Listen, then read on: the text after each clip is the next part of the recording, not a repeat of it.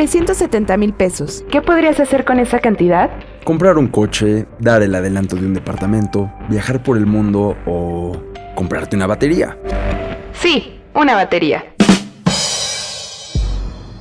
Una batería personalizada Masterworks que fue quemada por algunos asistentes del festival Notfest y que pertenece a Will Hunt, baterista de Evanescence. Baterista de Evanescence.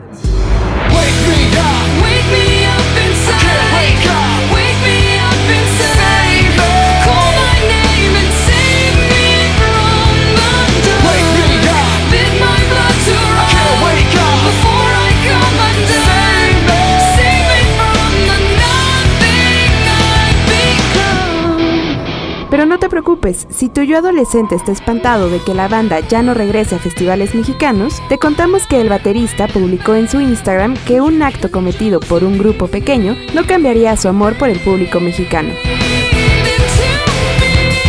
Están destruyendo todo, el escenario, se están robando cables, se están robando los instrumentos de las bandas,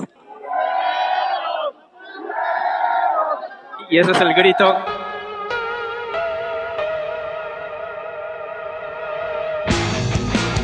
Toda esta ira colectiva ocasionada por la mala organización de la promotora Life Talent, la cual tiene un extenso historial de eventos fallidos, los cuales, además de incomodar al público mexicano, los pone en riesgo.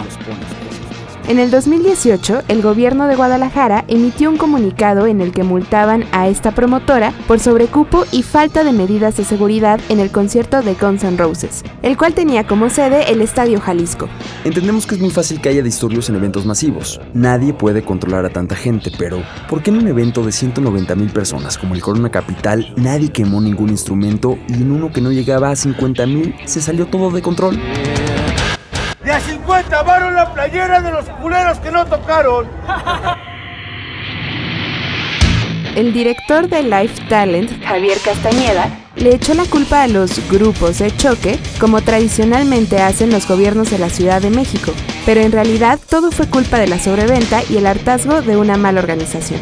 Mientras los organizadores se siguen echando la bolita, también sostienen que el Hell and Heaven, programado para el 14 y 15 de marzo, sigue en pie. Sigue en pie. ¿Tú cómo te la pasaste?